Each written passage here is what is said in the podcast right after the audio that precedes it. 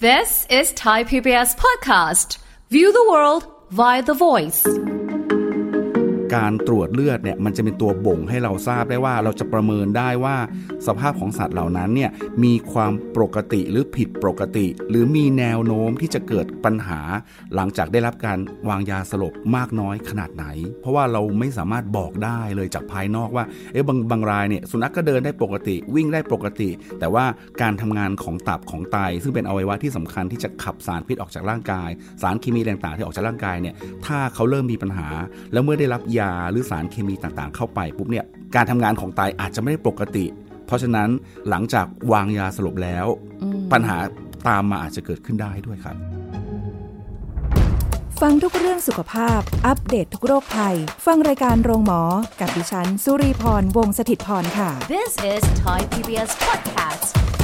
วันนี้ค่ะคุณผู้ฟังคะเราจะมาพูดคุยกันถึงเรื่องของสัตว์เลี้ยงนะคะ แต่ว่าเราก็จะเจาะลึกกันไปถึงเรื่องของการตรวจเลือดสัตว์ก่อนที่จะทำการผ่าตัด ตรงนี้มีความสำคัญยังไง ถึงขั้นจะต้องแบบมีการตรวจเลือด เออเหมือนกับของคนเลยเนาะแล้วก็รายละเอียดจะเป็นอย่างไรเดี๋ยวพูดคุยกับผู้ช่วยศาสตราจารย์นายสัตวแพทย์ ดรธีรดิตรุ่งเรืองกิจไกร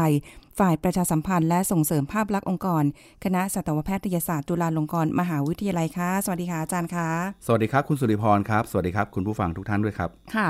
ก็เรียกว่าเป็นอีกเรื่องหนึ่งที่บางทีถ้าเกิดว่าคนพาสัตว์เลี้ยงนะที่มีสัตว์เลี้ยงที่จำเป็นจะต้องผ่าตัดอะนะคะ บางทีเราก็ไม่รู้หรอกว่า เอ้ยจำเป็นที่จะต้องมีการเจาะเลือดก่อน ก็ไม่รู้ว่ามันมีความสำคัญยังไง แล้วก็ถ้าเจาะเลือดไปแล้วเนี่ยมีกระบวนการไปตรวจสอบยังไง แล้วถึงค่อยผ่าตัด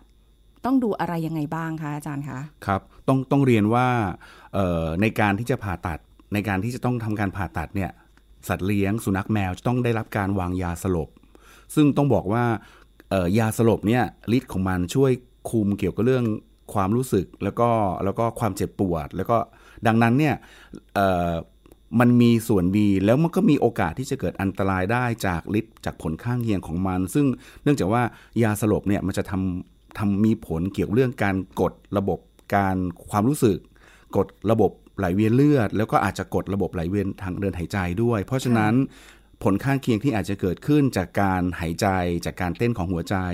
รวมถึงการขับสารพิษสารเอ่อสารยาสลบเหล่านั้นออกไปจากร่างกายเนี่ยมันมีมีมีผลต่อตัวสุนัขต่อต่อสัตว์เลี้ยงโดยตรง ที่จะได้รับการวางยาสลบ ดังนั้นเนี่ยมองจากภายนอกเราอาจจะไม่ทราบเลยว่าสุนัขตัวนี้แข็งแรงดีหรือเปล่า เพราะฉะนั้นเอ่อการตรวจเลือดเนี่ยมันจะเป็นตัวบ่งให้เราทราบได้ว่าเราจะประเมินได้ว่าสภาพของสัตว์เหล่านั้นเนี่ยมีความปกติหรือผิดปกติ หรือมีแนวโน้มที่จะเกิดปัญหาหลังจากได้รับการวางยาสลบมากน้อยขนาดไหนค่ะตรงนี้จึงเป็นสิ่งจำเป็นมากทีเดียวครับอืมไม่อาจจะเหมือนเหมือนเวลาที่อย่างเราเวลาจะเข้ารับการผ่าตัดคุณหมอต้องประเมินก่อนความพร้อมของร่างกายว่าถูกต้องครับเอ่อสามารถที่จะเข้ารับการผ่าตัดได้ไหมใช่นะครัคะบแล้วยิ่งถ้าเกิดว่าเป็นสัตว์เลี้ยงเนี่ยลักษณะก็คล้าย ๆ กัน แต่ว่าใช้เป็นการเจาะเลือดใช่ไหมคะใช่ครับไม่ว่าจะเป็นสุนัขพันธุ์เอ่อวัย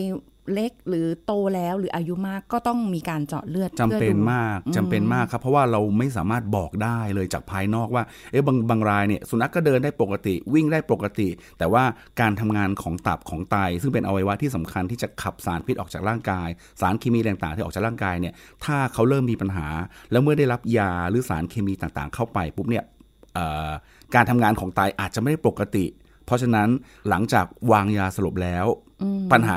ตามมาอาจจะเกิดขึ้นได้ด้วยครับโอ้โหถ้าเราไม่ทราบแต่เนิ่นหมายความว่าคือเราเอาเลือดเจาะเลือดไปตรวจๆครับ ในเคสกรณีที่เขายังรอการผ่าตัดได้ใช่ไหมครับคะทั้งเพราะทั้งว่าสุนัขและแมวเนาะใช่ครับ การผ่าเอ่อการตรวจเลือดเนี่ยเป็นการประเมินสภาพว่าสภาพร่างกายของสัตว์ตัวนั้น มีความพร้อมหรือเหมาะสม เพียงพอที่จะได้รับการวางยาสลบและได้รับการผ่าตัดดีแล้วหรือยังด้วยครับ อืมงั้นแสดงว่าก็พอเจาะปุ๊บก็เราจะรู้ผลได้ในทันที เดี๋ยวนี้ค่อนข้างเร็วเมื่อเมื่อก่อนอาจจะใช้เวลาเป็นวันหนึ่งหรืออะไรเงี้ยแต่เดี๋ยวนี้ระยะเวลาหลังจากที่วางยาสลบเอ่อหลังจากที่เจาะเลือดไปเนี่ยไม่ไม่กี่ชั่วโมงก็พอจะทราบได้แล้ว เราจะได้เตรียมการก่อนได้ว่า เอะถ้าเกิดว่าผลเลือดออกมาไม่ดี ไม่ไม่เต็มที่คุณหมออาจต้องมีการเปลี่ยนแผนเปลี่ยนแพลนในการว่าเออเลื่อนการผ่าตัดลงไปเพื่อที่จะ ทำให้ปรับสภาพให้ร่างกายเขาปกติก่อน หรืออาจจะต้องเปลี่ยนแนวทางหรือเปลี่ยนชนิดของยาที่ต้องใช้กับตัวสัตว์ครับเพื่อที่จะไม่มีผลกับร่างกาย ในกรณีที่เขามีปัญหาเหล่านั้นอยู่โอ้การเจาะเลือดสำคัญมากสำหรับทั้งสุนัขและแมวที่จะเข้ารับการผ่าตัด ใช่ครับ ก่อนวางยาสลบเขาเอ่อสภาพร่างกายโอเคไหมสามารถขับของเสียออกมาได้ไหมแล้วมันใช่มีครับผลกับเรื่องของไตไปด้วยถูกต้องครับมันดูเพราะว่าสารสารทุกอย่างยาทุกอย่างที่เข้ามาในร่างกาย มันต้องถูกขับออกขับออกค่ะ ร่างกายอวัยวะที่สำคัญก็คือตับกับไตนี่แหละที่เป็นตัวตัวขับสารเคมีเหล่านั้นออกจากร่างกายครับค่ะออกแบบยังไงก็ต้องมีการเจาะเลือด ถ้าสมมติว่าเราไปเจอคลินิกที่แบบว่าอยู่ๆแบบผ่าตัดเลยแล้วไม่ได้มีการเจาะเลือด อันนี้เราสามารถที่จะแบบอ้าวทัต้วองติงได้ไหมต้องต้องต้องบอกบอกอย่างนี้ครับว่าว่าเลระดับของโรงพยาบาล แล้วก็คลินิกที่ได้มาตรฐานเนี่ยเดี๋ยวนี้ปัจจุบันปัจจุบันเนี่ยมันจะเป็นโปรโตคอลของของโรงพยาบาลหรือคลินิกเหล่านั้นเลยว่าก่อนที่จะทำการผ่าตัด หรือจะต้องวางยาสลบ ไม่ว่าจะเป็นการทำหมัน การขูดหินปูน การทำแผลอะไรต่างๆ ที่ต้องให้เขาให้เขาไม่ไม่มีความรู้สึกเนี่ยการตัดก้อนเนื้ออะไรต่างๆ เหล่านั้นเนี่ยมันเป็นโปรโตคอลเลยว่าจะต้องมีการประเมินสภาพของสัตว์ค่ะว่าเหมาะสมหรือเปล่า การตรวจเลือดจึงเป็นสิ่งที่จำเป็นมาก ๆ เพื่อที่จะได้ทราบ คร่าวๆว่าสภาพสัตว์เป็นอย่างไรบ้าง หรือในบางครั้งอาจจะต้องมีการเอ็กซเรย์เพื่อดูดูความผิดปกติหรือความปกติของช่องอกของหัวใจกับปอด ว่ามีปัญหาหรือเปล่าด้วยก่อนที่จะทำการวางยาสลบในการผ่าตัดครับ โอ้โห กว่าจะได้ผ่าตัด ก็ต้องประเมินความเสี่ยง เยอะอยู่เหมือนกันนะคะใช่ครับ เพราะว่าเป็นความปลอดภัยของตัวสัตว์ที่จะได้รับการผ่าตัดเองด้วย แต่ค่ะแต่ต้องเรียนว่าเอ่อถ้าเป็นคลินิก เล็ก ๆ แต่ว่าเดี๋ยวนี้ปัจจุบันก็พยายามแนะนำกันว่าเออเราควรจะต้องตรวจเลือดก่อนเพื่อความปลอดภัยของตัวคุณหมอเองด้วย เพราะถ้าเกิดว่าสสุนัขหลังจากที่วางยาสลบไปแล้วเนี่ย สุนัขเกิดตัวนั้นเกิดมีปัญหาหรือเสียชีวิตขึ้นมาเนี่ยเดี๋ยวนี้การร้องเรียนก็จะมีการเยอะขึ้น การตรวจเลือดก็จะเป็นการประเมินสภาพคร่าวๆได้ค่ะแต่ต้องเรียนว่าการตรวจเลือดมีค่า เป็นสิ่งมีค่า ค่าใช้จ่ายมีค่าใช้จ่ายครับ เพราะฉะนั้นต้องสื่อสารกับเจ้าของให้ดีว่า เพราะบางคนอาจจะมองว่า เอ๊ะ ทำไมผ่าตัดก็จะจะทำหมันนะก็คือแค่วางยาสลบแล้วก็ผ่าแล้วก็ตัดแล้วก็เสร็จเท่านั้นก็หมดเรื่องได้ไหมเพราะจะได้ไม่ต้องไปเสียค่าใช้จ่ายอื่นๆ เพราะค่ะในการตรวจเลือดเนี่ยก็จะมีมีมีอย่างที่เรียนนะว่ามีค่าใช้จ่ายที่ต้องมีมีเอ็กซ์ตร้าเพิ่มจากการขั้นตอนของการผ่าตัดด้วย ดังนั้นคุณหมอกับเจ้าของสัตว์ต้องสื่อสารกันให้ดี แล้วต้องอธิบายให้เข้าใจว่ามันมีความจำเป็นนะครับ ไม่ว่าจะเป็นสัตว์สัตว์ที่อายุน้อยๆหรือว่าสัตว์ที่อายุ มากขึ้นมาแล้ว โดยเฉพาะสัตว์ที่อายุมากๆเออสัตว์ที่อยู่ในวัยชราเนี่ยอย่างเงี้ยค่ะมีความจำเป็นสูงมากที่ต้องตรวจก่อนครับโอ้ยแต่ว่าเชื่อว่าถ้าเกิดแบบสัตว์เลี้ยงของตัวเองสุดแสนรักเนี่ยนะจะต้องเข้ารับการผ่าตัดอะครับแบบว่า โอ้จะต้องมานั่งรอผลเลือดนู่นนี่เจาะเลือดเข้าไปอีกโอ้โหผ่าเลยได้ไหมหรืออะไรเงี้ยใจมันไปแล้วอะอยากให้เขาแบบว่าเออได้รับการผ่าตัดจะได้หายอ่าแต่แบบกว่าจะผ่าตัด เดี๋ยวขอเจาะเลือดก่อนนะอะก่อนวางยาสลบเจาะเลือดเดี๋ยวรอใช่ครับผลตรวจเลือด อืม มันมีขั้นตอนมันระยะเวลาอาจารย์บอกว่าเดี๋ยวนี้ไม่นาน ใช่ครับ สมัยก่อผลเลืนอดจะออกสมมาต้องบอกว่าสมัยก่อน สมัยก่อนอ๋อนี่คือเป็น10บสปีที่แล้วเนี่ยอ่าฮะเอ่อแลบที่ใช้ในการตรวจเลือดเนี่ย อาจจะมีค่อนข้างน้อย แล้วก็คลินิกหรือโรงพยาบาล ถ้าถ้าถ้าโรงพยาบาลสัตว์ใหญ่ๆเนี่ยอาจจะมีอุปกรณ์ในการตรวจเลือด มีเครื่องมือสำหรับตรวจเลือดในโรงพยาบาลนั้น ก็จะใช้เวลาแค่ไม่ชั่วโมงหนึ่งสองชั่วโมงก็จะทราบผลแล้วค่ะแต่ว่าทางทางคลินิกเล็ก ๆ เนี่ยซึ่งเราต้องส่งไปที่แลบ สมัยก่อนแลบมีมีเอ่อสถานที่ตรวจเนี่ยมีน้อยค่ะเดี๋ยวนี้มีค่อนข้างเยอะอืมบางทีเจาะตอนเช้ารายงานผลตอนบ่ายก็มีค่ะบางครั้งเจาะเลือดไปแล้วเนี่ยยังไม่ทันข้ามวันก็รู้ผลแล้ว แต่ประประเด็นก็คือว่าเอ่อในการตรวจเลือดเนี่ยถ้าเราทราบผลเร็วเท่าไหร่ ว่าสภาพของสัตว์ปกติดี การนัดหมายที่จะทำการผ่าตัดเนี่ยมันก็จะไม่ไม่ไม่ยื้อไปยาว เพราะปกติแล้วโดยโดยโดยทั่วไปเนี่ยนะครับ เวลาที่จะจะทำหมันจะต้องมีการนัดเพื่อหาวันที่ห้องผ่าตัด แล้วก็เตียงผ่าตัดว่างอ๋อนะครับ ซึ่งก่อนหน้านั้นก็ต้องมีการประเมินสภาพว่าปกติดีแล้วแน่ ๆ ก่อน เพราะฉะนั้นเวลาที่จะทำหมันหรือว่าจะทำการผ่าตัดเนี่ยจะต้องมีการนัดหมายกันล่วงหน้าว่าเออโอเคนะ สัปดาห์หน้าเราจะทำหมันอืมอ่าโอเค วันนี้เวลานี้เราจะไปถึงเวลาตอนนั้น ก็จะมีขั้นตอนของการเตรียมตัวก่อนว่าอ่าโอเค หลังจากที่ตรวจเลือดแล้ว สภาพปกติดีแล้ว ในวันที่จะไปผ่าตัดก็ต้องมีการก่อนหน้านั้นหนึ่งวันก็ต้องมีการเตรียมตัวมีการอดน้ำอดอาหารอะไรต่างเพื่อให้มีความปลอดภัยอ๋อเหมือนคนเลย ใช่ครับเอออันนี้คือเข้าใจว่าไปผ่าตัดวันนั้นก็ตรวจเลือดวันนั้นเลยไม่ใช่ใช่ไหมคะคือตรวจเลือดไว้ก่อน ใช่ครับดูดูสภาพร่าใช่งครับกาย เป็นการประเมินก่อน อ๋อ ประเมินก่อน จะไม่เหมือนกับการไปฉีดวัคซีน ที่ฉีดได้ไปแล้วได้เลย ฉีดได้เลย อ๋อ แสดงว่าตรวจเลือดก่อน แล้วก็ดูผลการประเมิน ใช่ครับ เสร็จปุ๊บ อ่า ถ้าเกิดว่าเขาไม่แข็งแรง ก็ต้องทำให้เขาแข็งแรงก่อน พร้อมใช่ครับที่จะสามารถผ่าตัด ถูกต้องเลยครับ อาจจะนัดไปอีกล่วงหน้าหนึ่งเดือนหรือ แล้วแต่แล้วแต่สภาพสุขภาพของเขา ครับอีกบางบางอย่างเนี่ย การผ่าตัดบางอย่างมีความจำเป็นที่จะต้องทำแบบเร่งด่วน ส่วนที่ไม่เร่งด่วนอย่างเช่นการทำหมันเนี่ยโอเค เราพอจะดีเลย์เวลาไปได้อะประเมินมีการปรับให้ยาบำรุงต่างๆจนกระทั่งสสภาพสัตว์ปกติดีแล้ว มีปัญหาโลหิตจางหรือเปล่า ถ้ามีปัญหาโลหิตจางบำรุงเลือดจนกระทั่งดีขึ้น เอ๊ะการทำงานของตับมีไม่ค่อยสมบูรณ์เท่าเท่าเท่าเอ่อมากกว่าปกติ ดูดูแล้วดูแล้วจะมีความผิดปกติ แม้จะเพียงเล็ก ๆ น้อยเราก็จะมีการให้ยาบำรุงจนกระทั่งค่ะดีขึ้นก่อน แล้วก็มาตรวจอีกครั้งหนึ่งเพื่อ confirm ว่าสภาพสัตว์ปกติดีแล้ว หลังจากนั้นถ้าดีแล้วก็โอเคอ้าวนัดอาผ่าจาตัรดยแล้วถ้าเกิดตรวจผลเลือดไปล่วงหน้า เออแล้วพอถึงวันจริงเรายังต้องตรวจอีกไหมคะ หรือว่าแบบ มันผลเลือดมันสามารถที่จะเปลี่ยนอ่าเราเห็นว่าแข็งแรงแล้วเออ นัดมาปุ๊บพอถึงวันนั้นอาจจะไม่แข็งแรง ผลเลือดมีการเปลี่ยนแปลงได้ครับ ดังนั้นเนี่ยเอ่อเวลาที่จะผ่าตัดหรือว่าจะรับการผ่าตัดเนี่ยส่วนใหญ่แล้วคุณหมอจะพยายาม ให้ดูผลเลือดที่ห่างจากวันวันที่ผ่าตัดเนี่ยไม่ไม่ไม่เกิน1สัปดาห์ เพราะว่าผลเลือดเนี่ยหนึ่งหนึ่งหนึ่งสัปดาห์2สัปดาห์ การกินการอะไรต่างๆ ก็มีอาจจะส่งผลให้ระระเอ่อลักษณะของของการทำงานของอวัยวะในร่างกายมันมีความผิดปกติไปได้ ดังนั้นเนี่ยหนึ่งถึงสองสัปดาห์เนี่ยยังยังถือว่าโอเคอยู่ที่ที่เอ่อก่อนผ่าตัดเนี่ยถ้าผลเลือดอัปเดตตรงนั้นแล้วก็ไม่น่าไม่น่ามีปัญหาอะไรอ๋อก็คืออ่าทางสัตวแพทย์เองก็จะ ดูว่าระยะเวลา ใช่ครับ ผลเลือดอันนี้มันยังใช้ได้อยู่ใช่ครับไม่น่าจะมีค่าอะไรเปลี่ยนแปลงไปได้เยอะอ่าจะไม่ค่อยเปลี่ยนแปลงเท่าไหร่ถ้าเกิดประมาณ1นถึงสสัปดาห์นะครับ แต่บางรายเนี่ยแบบเจาะเลือดไปแล้วเมื่อ 4 เดือนก่อน เพื่อค่ะตรวจสุขภาพไปเมื่อ 4 เดือนที่แล้วเองแล้วเออเนี่ยผลน่าจะโอเค แต่จริง ๆ แล้วว่าในในในในทางปฏิบัติแล้วเนี่ยระยะเวลาหลาย ๆ เดือนเนี่ย ความเปลี่ยนแปลงของร่างกายมันมีโอกาสเป็นไปได้ คุณหมอมักจะให้ตรวจเลือดเพื่อ confirm อีกครั้งหนึ่งว่าปกติดีแล้วนะครับ อีกอย่างหนึ่งกรณีที่ถ้าการผ่าตัดที่ต้องอาศัยความเร่งด่วน การตรวจเลือดมีประโยชน์ยังไง ถึงแม้ว่าตรวจแล้วจะเห็นว่า เอ๊ะมันมีปัญหาอยู่ บางครั้งเราเราเราอาจจะไม่ได้ไม่ได้เลื่อนการผ่าตัดไปเป็นระยะเวลานานๆแต่เพียงแต่ว่าคุณหมออาจจะต้องมีการเปลี่ยนปรับ กับวิธีในการผ่าระยะเวลาในการผ่าหรือตัวยาที่จะเลือกใช้ให้มีผลต่ออวัยวะเหล่านั้นให้น้อยที่สุดเท่าที่ทำได้ค่ะแม้แม้ผลอาจจะไม่ดีดีเท่าตัวเดิม แต่ว่าความเสี่ยงอันตรายที่เกิดขึ้นน้อยลงเราก็อาจจะต้องมีการปรับแผนการการผ่าตัดการใช้ยาครับก็เพื่อความปลอดภัยขใช่องครับถึงเป็นประโยชน์มากทีเดียวนะใช่ครับใช่ทีนี้อาจารย์คะถ้าเกิดการตรวจเลือดเนี่ย เรา ตรวจก่อนการผ่าตัดเนี่ย เราจะตรวจอะไรบ้างนะคะในอ่าในเลือดครับเหมือนผมเหมือนเราเวลาที่เราไปหาหมอตรวจสุขภาพประจำปีเขาก็เอาผลเลือดเราไปนี่แหละ เพื่อจะดูค่าคอเลสเตอรอลไตรกลีเซอไรด์อะไรพวกแบบเออมันอันตรายไหมมันเกินตัวแดงไหมมันลักษณะคล้ายๆกันไหมคะอ่าครับผมต้องต้องต้องเรียนว่าเอ่อการตรวจเลือดเนี่ย ต้องต้องมองว่าการตรวจเลือดขั้นพื้นฐาน ต้องใช้คำว่าตรวจเลือดขั้นพื้นฐานเพราะว่ามันจะมีหลายระดับมากว่าจำเป็นต้องตรวจฮอร์โมนอะไรหรือเปล่า ต้องตรวจเอ่อคือถ้าเกิดว่าตรวจขั้นพื้นฐานในการที่จะประเมินสภาพของร่างกายเนี่ยหลักๆแล้วเนี่ยครับดู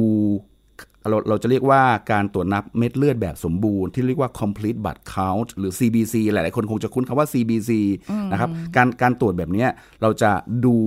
ชนิดและก็ปริมาณของเม็ดเลือดแต่ละชนิดในร่างกาย เช่น เม็ดเลือดแดง ถ้าเม็ดเลือดแดงมีน้อย นั่นแสดงว่ามีปัญหาเรื่องการนำออกซิเจนไปไปเลี้ยงร่างกาย จะมีสภาพของโลหิตจางนะครับถ้ามีต่ำกว่ามาตรฐานค่ะนะครับเม็ดเลือดขาวเราก็จะมีจำแนกเม็ดเลือดขาวมีหลายชนิดมี neutrophil basophil eosinophil monocyte อะไรต่างเต็มไปหมด ซึ่งเอ่อจำนวนเม็ดเลือดขาวก็จะเป็นตัวบ่งได้ว่ามันมีสภาพของการติดเชื้อ การติดเชื้อชนิดไหนอยู่ในร่างกายหรือเปล่า เพราะฉะนั้นเนี่ยเรื่องเม็ดเลือดเนี่ยมีความสำคัญ นอกจากนั้น ตัวเกล็ดเลือด เกล็ดเลือดเนี่ยมันเป็นตัวที่ทำหน้าที่ทำให้เลือดแข็งตัว หลังจากที่ถ้าเกิดว่ามีการผ่าตัดหรือมีแผลแล้วเนี่ยถ้าเกร็ดเลือดน้อย โอกาสที่เลือดหยุดจะ จะมีจะลำบากจะยากกว่าปกติ ดังนั้นถึงต้องตรวจสภาพต่างๆ เหล่านี้ว่าเม็ดเลือดแดงอ่าต่ำกว่าปกติจะมีสภาพโลหิตจางหรือเปล่า เม็ดเลือดขาวมีในปริมาณมากกว่าปกติ หรือต่ำกว่าปกติมากน้อยแค่ไหนหรือเปล่า เกร็ดเลือดมีในปริมาณต่ำกว่าปกติ ถ้าเจอในกรณีแบบนี้ก็จะพยายามบำรุงจนกระทั่งเป็นสภาพปกติก่อนแล้วถึงจะทำการผ่าตัดนี่แค่สิ่งแรกเท่านั้นนะครับ complete blood count ละเอียดมากเลยอ่าอย่างอย่างค่าเม็ดเลือดขาวอย่างเงี้ยค่ะอาจารย์คือเอ่อ ภูมิภูมิในตัวเขาใช่ครับ ใช่ไหมคะคือถ้าถ้าน้อย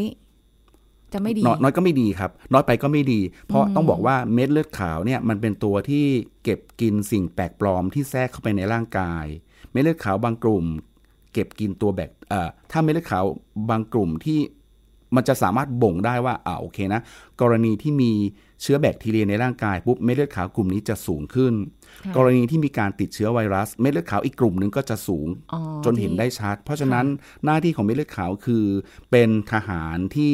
ต่อสู้กับเชื้อโรคที่เข้ามาในร่างกาย ดังนั้นเวลาตรวจเลือดเนี่ย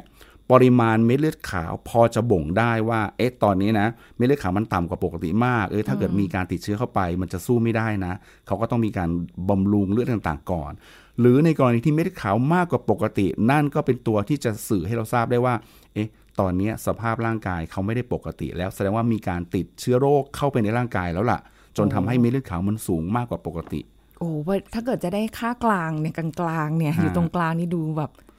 มันก็ต้องแข็งแรงเลยเนาะ คือถ้าเป็นปกติแล้วเนี่ยค่าอยู่ก็จะอยู่ในเลนจ์ปกติที่สามารถดำเนินการได้ แต่ถ้าถ้าเกิดว่าตรวจมาแล้วเจอว่ามีลักษณะที่สูงกว่าปกติหรือต่ำกว่าปกติค่ะก็อาจจะต้องพิจารณาแล้วว่า เอ๊ะมันมีปัญหาอะไร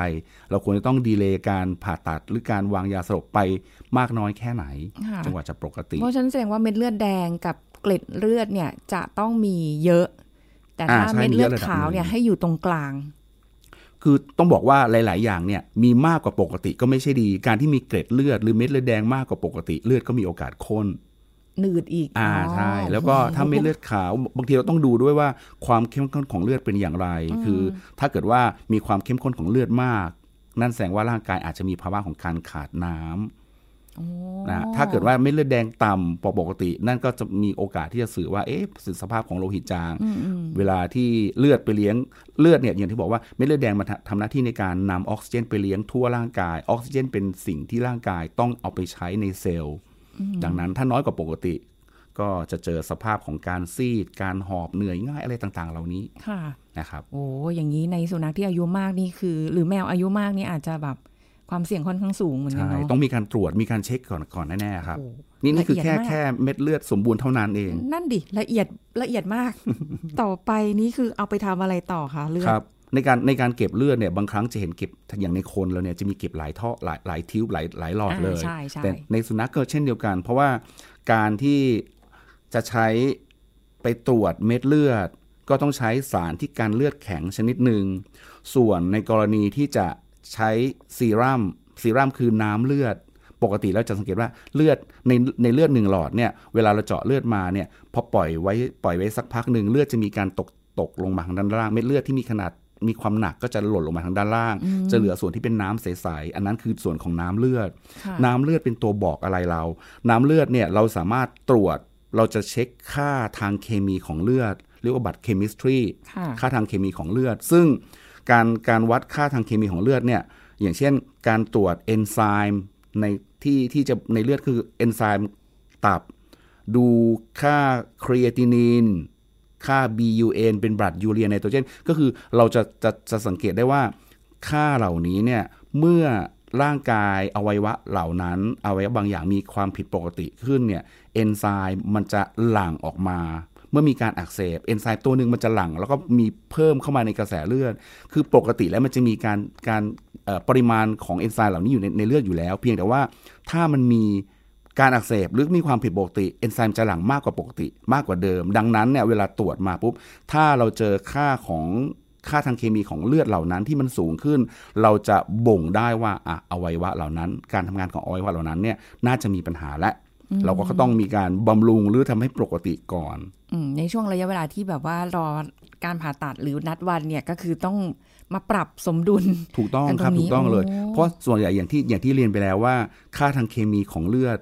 ที่เป็นตัวบ่งการทำงานของตับและไตเนี่ยถ้ามันมีสูงกว่าปกติ นั่นแสดงว่าตับและไตทำงานได้ไม่ปกติแล้ว อย่างที่เรียนไปแล้วตอนต้นว่า ตับและไตเป็นอวัยวะหลักๆ ที่ทำหน้าที่ในการขจัดสารเคมีที่เข้ามาในร่างกายเพื่อให้ออกไป ไม่อย่างนั้นสารที่เข้ามาในร่างกายยาสลบก็จะวนเวียนอยู่ในเลือดตลอดเวลาไม่ได้ไปไหนเลย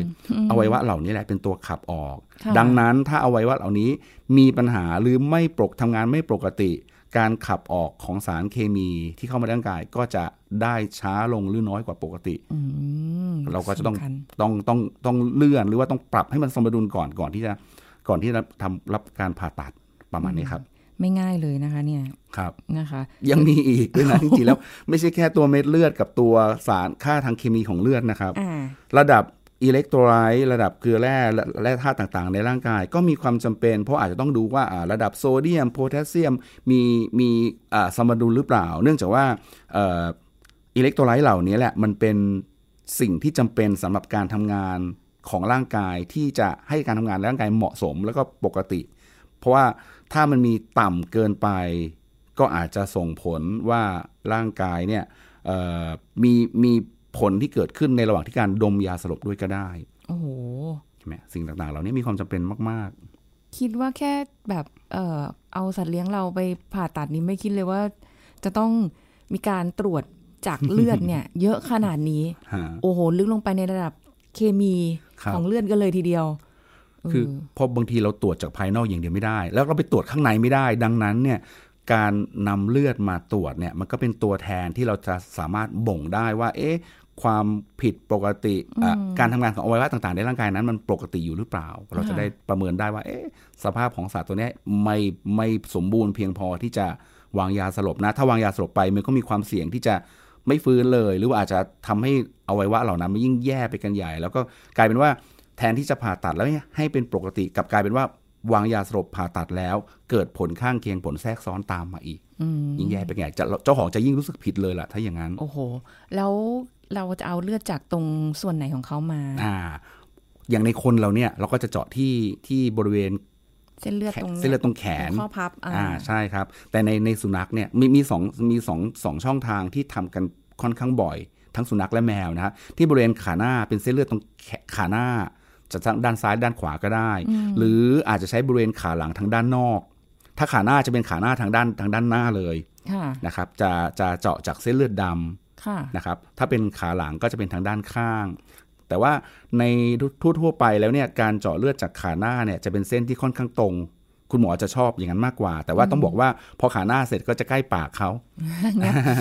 งับงับงับเลยทีเดียวอ่าฮะฮะโอ้อาจจะอาจจะต้องมีวิธีการ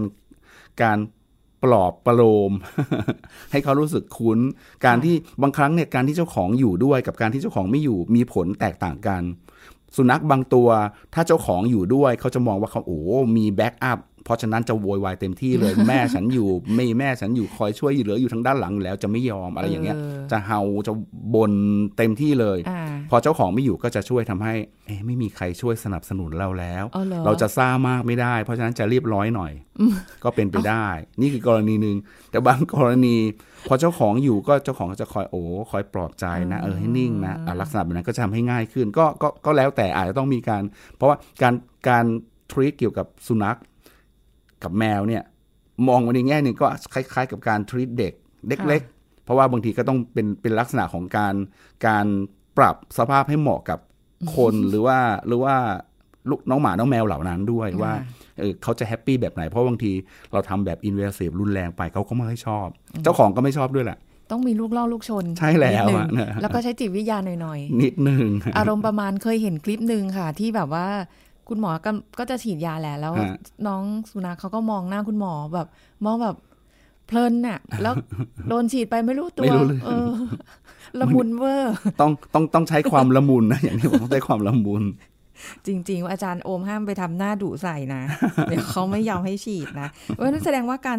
ตรวจเลือดก่อนผ่าตัดเป็นสิ่งจำเป็นมากมากมากมากมากมากไม่ยมกสิบตัวเลยครับ มีความจำเป็นมาก ๆ เลยค่ะ ก็อย่างที่เราได้ อาจารย์ได้อธิบายบอกมานะคะ จะได้ไม่มีความเสี่ยงจากการใช้ยาสลบนะครับผมเพราะว่าคือการใช้ยาสลบอะอย่างคนอะบางทียังมีผลข้างเคียงเลย หลังจากออกออกจากห้องผ่าตัดอะครับเพราะฉะนั้นสุนัขกกับแมวก็อาจจะมีผลข้างเคียงเช่นเดียวกันครับถึงแม้ปริมาณก็อาจจะแตกต่างกันอะไรอย่างนี้ใช่ไหมคะครับขึ้นอยู่กับสภาพของเขาเพราะฉะนั้นถึงบอกว่าต้องมีการประเมินให้ให้มั่นใจก่อนว่าเขาพร้อมที่จะรับยาสลบและรับการผ่าตัดเราถึงจะทำนะครับแต่ว่าจะต้องไม่เกินประมาณ 2 สัปดาห์อ่าครับ ประมาณการตรวจเลือดนี้ผลของเลือดไม่ควรจะเกินนั้น ไม่งั้นได้เจาะใหม่ ได้มาจ้องตากันใหม่อีกรอบนะคะ อันนี้ก็เป็นแนวทางนี่คือให้ทำความเข้าใจกันไว้นะคะ ก็เผื่อว่าใครเลี้ยงสุนัขเลี้ยงแมวอยู่ก็จะได้แบบเอ่อเข้าใจว่าจำเป็นจะต้องมีการตรวจเลือดก่อนนะคะไม่ใช่ว่าจะยกไปผ่าตัดเลยก็ไม่ใช่นะคะ วันนี้ขอบคุณอาจารย์โอมค่ะ ขอบคุณครับ สวัสดีค่ะ สวัสดีครับอ่า หมดเวลาแล้วค่ะ คุณผู้ฟังพบกันใหม่ครั้งหน้ากับรายการโรงหมอทางไทย PBS Podcast ค่ะวันนี้ลาไปก่อนนะคะ สวัสดีค่ะ This is Thai PBS Podcast จิตวิทยา ศาสตร์ด้านนี้มีต้นกำเนิดมาจากอะไร และปัญหาเรื่องอะไรบ้างที่มนุษย์ส่วนใหญ่ต้องเผชิญในชีวิต ดร สุวัตวงศ์ทางสวัสดิ์นักจิตวิทยาการปรึกษามาเล่าให้ฟังครับ จิตเนี่ยครับมันคือเรื่องของชีวิต มันคือเรื่องของการรับรู้หรืออะไรก็ตามที่มันดำรงอยู่เป็นตัวเราค่ะอยู่ในการนึกคิดอยู่ในพฤติกรรมอยู่ในสิ่งที่มันขับเคลื่อนอยู่ในชีวิตเราเนาะส่วนวิทยาคือความรู้อะครับเพราะงั้นจิตวิทยามันเป็นศาสตร์ที่สโคบเรื่องเกี่ยวกับความรู้เกี่ยวกับชีวิต แต่เพียงแค่ว่าความกว้างของมันเนี่ยมันกว้างมากอืมอยู่ที่ว่าจะไปจับจ้องที่พฤติกรรมหรือเปล่า หรือว่าเราจะไปจับจ้องที่กลุ่มความคิด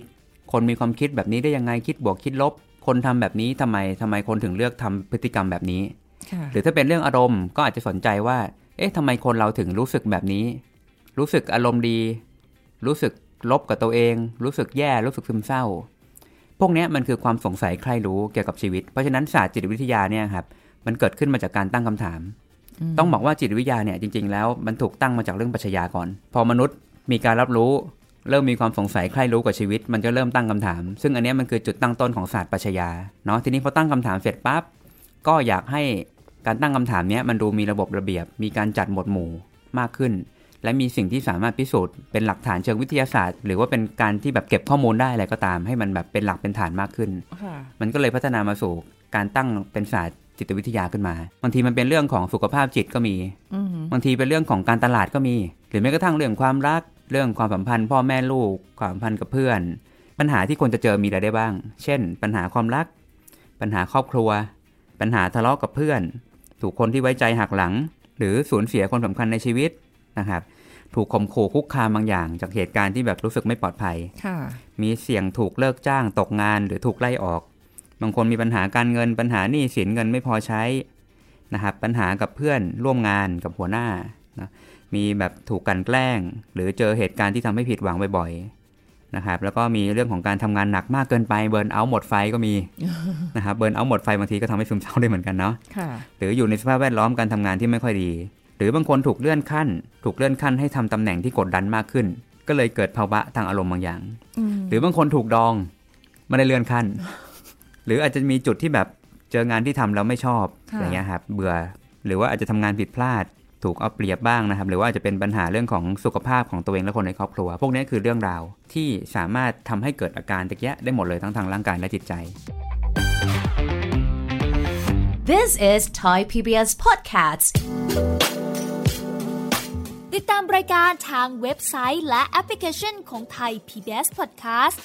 Spotify SoundCloud Google Podcast Apple Podcast และ YouTube Channel Thai PBS Podcast